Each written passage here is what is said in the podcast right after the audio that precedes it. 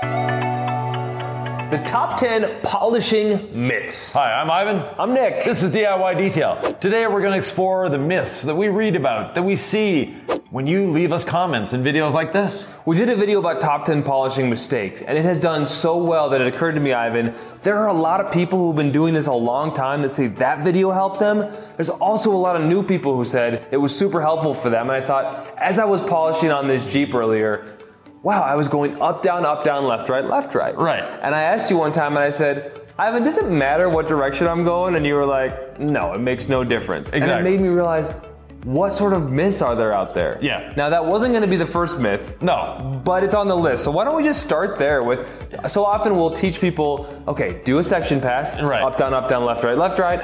That is a great way of learning how to polish and a great way to get that mentality of, okay, if I start going left, right, then I go up, down, then I do left, right, I've done my three passes. So you know where you are. On a vehicle like this, like the Jeep, the fenders, you don't have room to go in two directions. You have to go in one direction. And it doesn't matter. Your tool doesn't care if you're going left or right, up and down on the diagonal and circles. It really doesn't matter. So it's whatever works for you.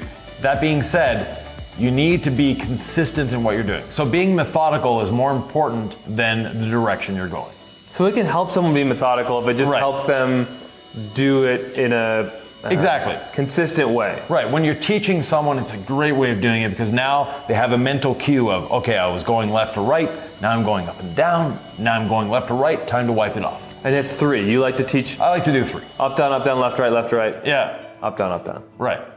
Man, With a just saying it. 50% overlap. Yeah, just saying it tells you I've been ingrained in, in the teaching over the years, uh, but it is a myth that you need to do it. So it doesn't actually change what's happening on the paint with the No. polishing pad. No, not at all.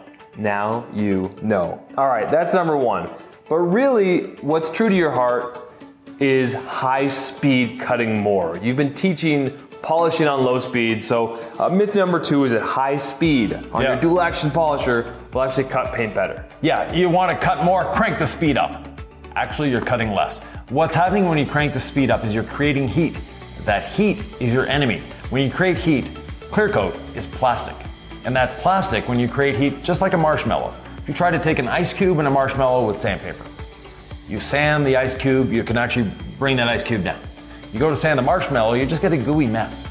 It's the same with paint. What's happening is when you create heat, the abrasives, and this is, you know, if we were to look at the compound or the polish through an electron microscope, it looks like jagged mountains that are in the, the carrier liquid. When they're going across the paint, they're sliding across, they're actually cutting the paint. They're shearing off a little bit of the paint every time.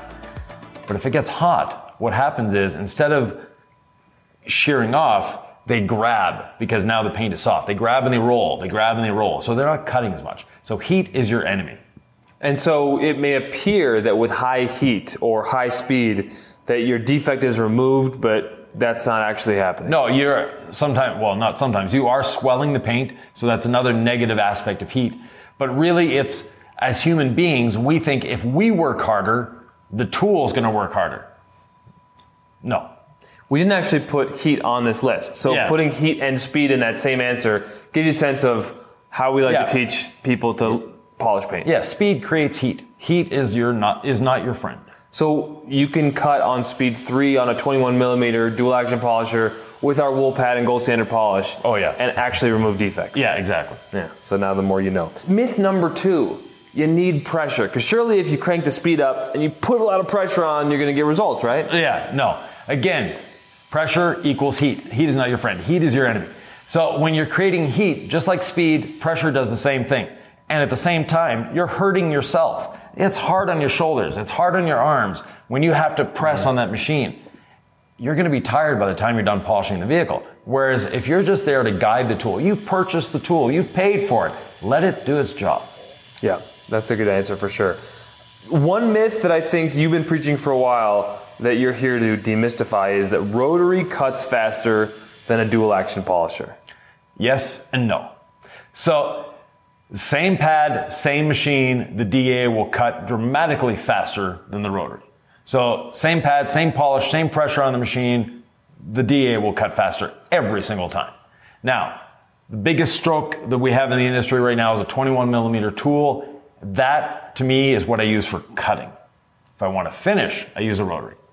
The reason for that, the dual action, dual action, you're doing two things at once. So you have that 21 millimeter oscillation, and then you have the rotation of the pad. The rotation is slow, and if you stall the pad, all you're doing is reducing the cut by about 10 or 15%. So it's not dramatic stalling the pad as some people have you, you know, believe that. So it still cuts, even if you're not seeing the backing plate spin. Right. Yeah. It's cutting less, but it's still cutting.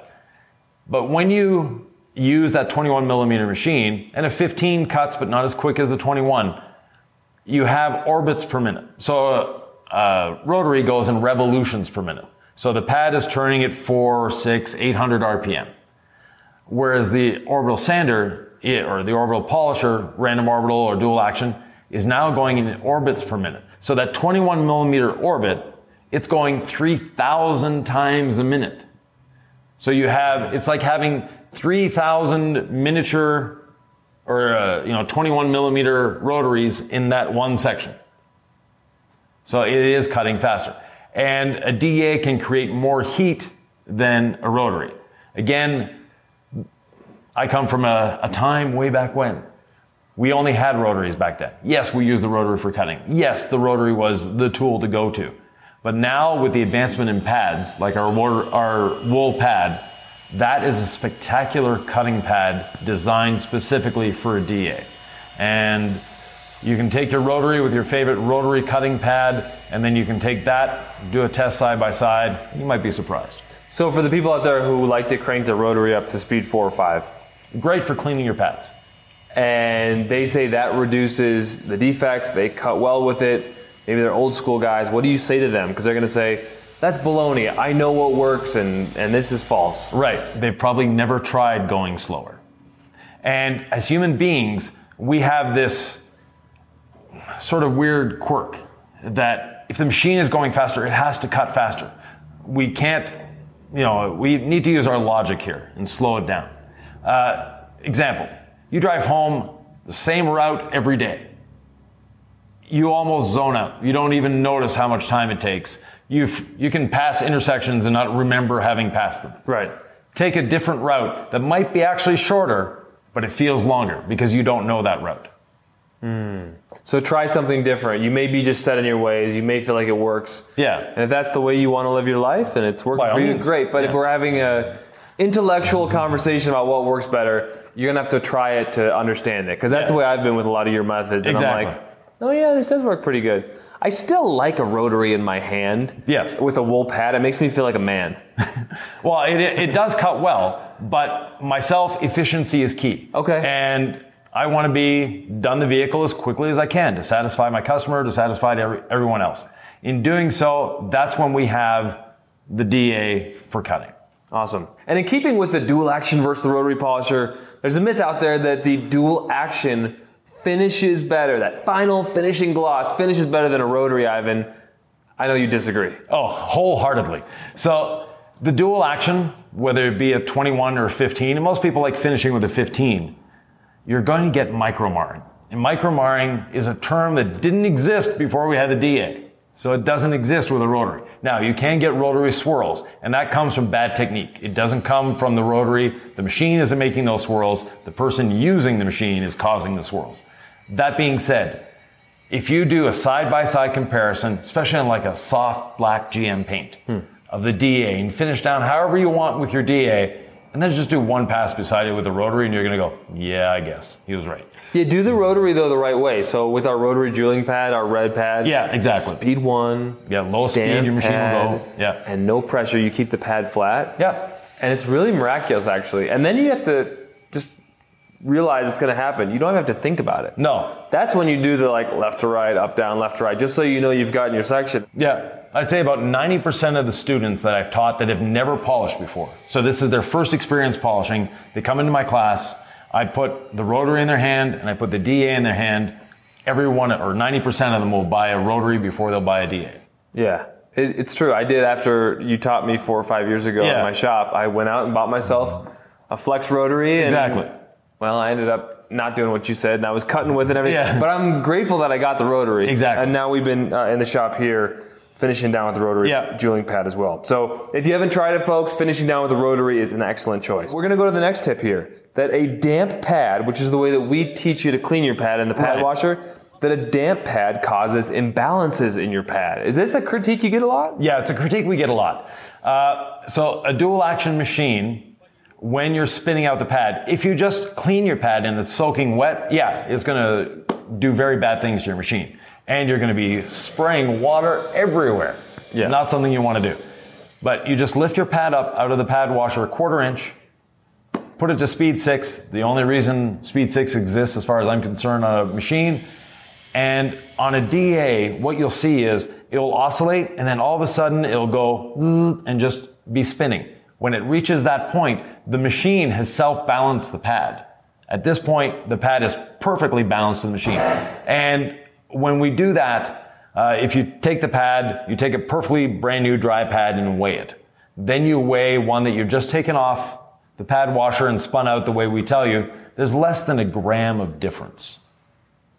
I mean, So that's one twenty eighth of an ounce. Okay, I was like, talk, talk to me in Yeah. language I understand. I- Right. No, and it's true. And I've asked you that before. Is like, well, you distribute the spray polish on a damp pad. Like, is the dampness from either rinseless wash or whatever you're using in your pad washer, Right. snappy clean, is that going to affect the polishing? And it's just such a minute amount, right? Right. So think of it this way: we have less than one gram, which means less than one milliliter of liquid in that polish. And I'm going to go to the metric system here because it's a little easier to understand.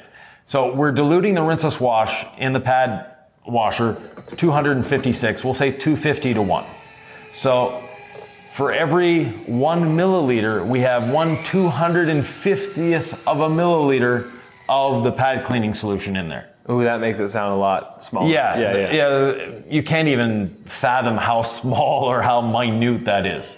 Yeah, so it's really not going to. And if you haven't tried this polishing system, folks, I highly recommend it. We're going to stick with the damp pad here. Again, Yeah. you're using the pad washer. It's lightly damp after you've used Yeah, uh, that cleaning system. Yeah, it's not wet. The other thing that it does is reduces dry buffing, so you don't need to prime your pad by spreading polish all over it.